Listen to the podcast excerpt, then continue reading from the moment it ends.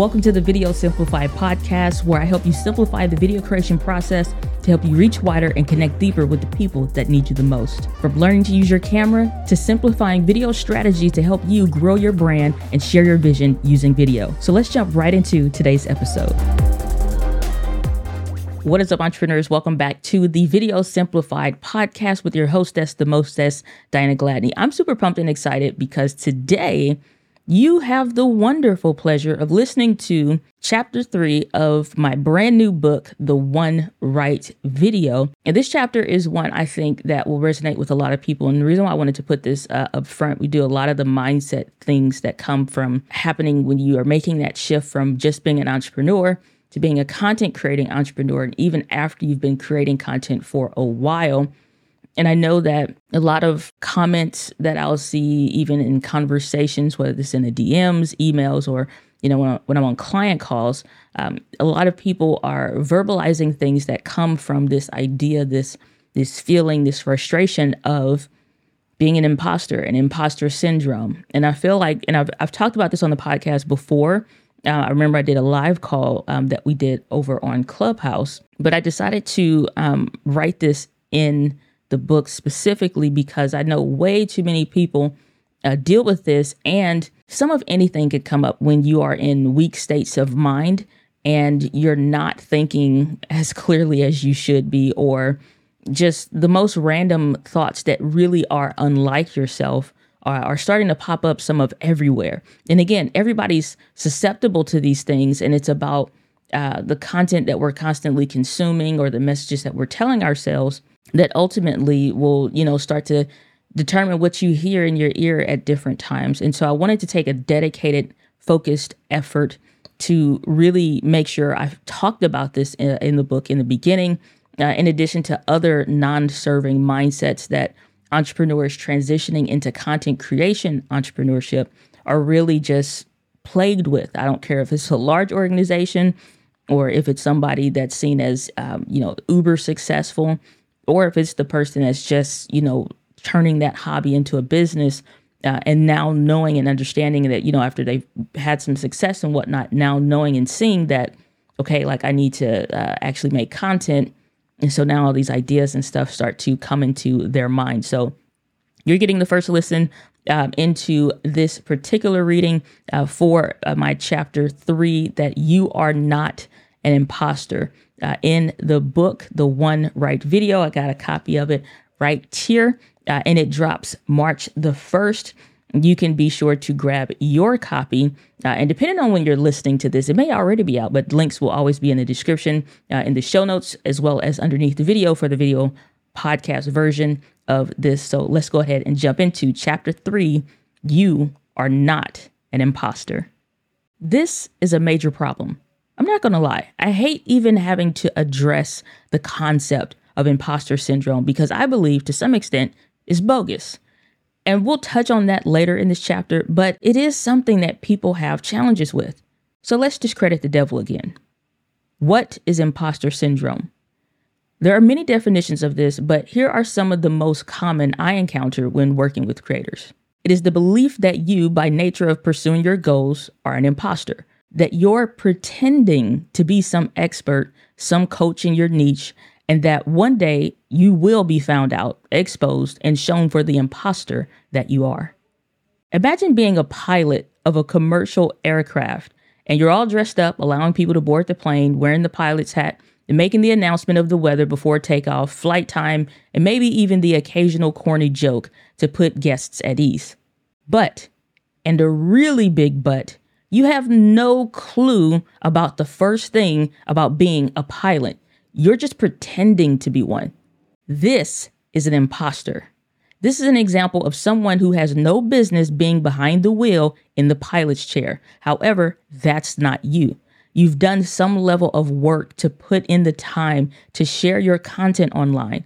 Have some sort of experience and expertise in what you do that debunks this whole theory and concept of being an imposter.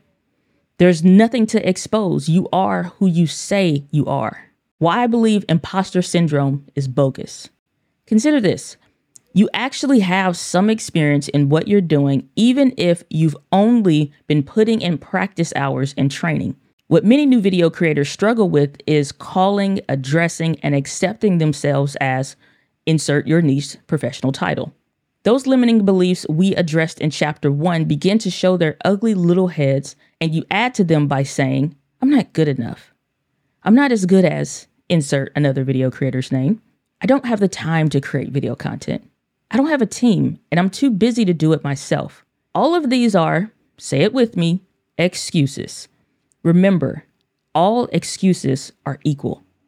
One of the greatest quotes I was made to recite when I first attended college at the great Alabama A&M University, the marching maroon and white band, Go Bulldogs, was a quote about excuses. Excuses are tools of the incompetent, which builds monuments of nothingness, and those who indulge seldom accomplish anything at all. This is something I recite by heart and is branded in my memory that I love to couple with the scripture God did not give me the spirit of fear, but of power, love, and of a sound mind. 2 Timothy chapter 1, verse 7. We all have fears. It's part of the condition known as being human, but we also have the power to control how we feel by governing how and what we think. You will have what you say. Have you somehow arrived to where you are by accident or mistake? Should there be someone, quote unquote, better fulfilling your role? I think not. You've worked so very hard to be where you are. When presented with opportunities, realize that you've worked for them. I can remember at several major stages of accomplishing a goal I had, I would sometimes think, why me on a day? There's a blessing in this statement a friend once shared with me that I will never forget, saying, You are created for such a time as this. I had just shared publicly about achieving and hitting a goal I had long desired to achieve, and he said it in a state of amazement and confirmation. In moments when I would have weaker states of mind and simply battle depression around major life changes, I would often repeat to myself, I was created for such a time as this. I am operating in my purpose, and I am the right person to share what I've been created to. I'm built for this. I would profess that over and over, along with God did not give me the spirit of fear, and with Him there is no lack. Weak states of mind are bound to appear. I highly recommend crafting an affirming statement that you can repeat over and over again so when the day comes and you find yourself wondering if you are good enough, speak life into what the real truth is. Will you do some things in your business or set certain goals you sometimes feel are ridiculous? Absolutely. But if it were not something you could do or actually desired, that goal would never have been documented and written on your heart. And in the midst of moments you may find you can't seem to reaffirm the truth to yourself, be in community with life giving friends and colleagues. Trust me, it makes a world of difference. If you keep saying to yourself that you're not good enough and that you'll never make it, and any other limiting belief you can think about, your subconscious mind will have no choice but to believe you. The subconscious mind has one job to say yes. Have you ever found yourself walking down the street or in a building while being lost in thought when suddenly cutting through the noise of everything, your mind, body, and attention snap to focus when someone calls your name? Your body and your mind are used to responding to your name over any other name on the planet. From the time of birth, we're trained to respond to our name and no other. Your belief systems operate the same way. You tell yourself something long enough and consistently enough, and your subconscious mind will agree with you and do all that's within its power to say, Sure, Diana, I'll believe that for you, and do everything I can to maintain that statement as fact and truth. If you don't believe in the power of what you say, you might as well close this book and call it a day because you'll give up on your ability to create change in your life when you don't recognize the power you have. However, if you do believe you were created for a reason and that you have a unique purpose only you can fulfill, keep reading. So, I'm not to lie, I'm having a lot of fun reading the audio version of my book for you, but before we continue into the rest of the chapter, because we are going to get through the whole thing, let's get into this week's Gear Fix. This week's Gear Fix is brought to you by my brand new book called The One Right Video. Are you an entrepreneur struggling to get your brand noticed through video content? Look no further. The One Right Video is the ultimate guide to creating videos that will amplify your brand and grow your business. It's jam packed with practical tips and strategies to help entrepreneurs just like you succeed in video content creation. Don't let your competition get ahead. Mark your calendar for March 1st and be among the first to get your hands on a copy of The One Right Video. Go to onerightvideo.com. All right, I can already tell you're excited to get back into the episode so you can finish listening to chapter three of my brand new book, The One Right Video. So let's get back to it. The shark and the goldfish. Some of the greatest lessons I've learned in life came from spending time with my favorite aunt.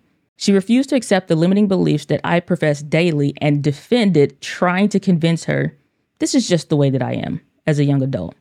However, my aunt wouldn't accept that at all. I was a very rough diamond in my college days, and she reached through all of the pain and limiting beliefs I believed to be true about myself to reach me in one of the few ways anyone could back then through books. I've always adored reading books, but never as much as when I lived in Ohio when a local college professor of mine, an overly excited history teacher, reinvigorated my love of learning, history, and reading. Soon, I became an obsessive reader and learner, mostly of historical fiction and psychology self help books, determined to find joy and meaning in my life, which I always believed was possible by unlocking the power of my mind and later my belief systems. When my aunt saw how quickly I'd devour an 800 page book in a few days and wander off to the bookstore or my favorite thrift stores and book fairs to find new and gently used books, she started giving me these weekly reading assignments.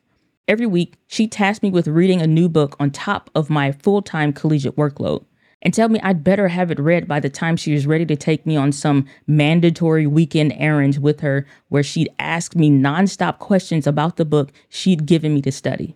And boy, did I have an attitude back then because these were early morning drives that lasted all day, and I wasn't keen on leaving the house. Truth be told, I'm still not keen on leaving the house. I can't imagine how much work I was for her because if I was anything, it was stubborn and negative as all hell. However, I'm grateful my aunt never gave up on me. She changed my life. It's in reading these assigned books she'd given me and forcing me to share what I've learned weekly that eventually landed me on the book called The Shark and the Goldfish by Jon Gordon.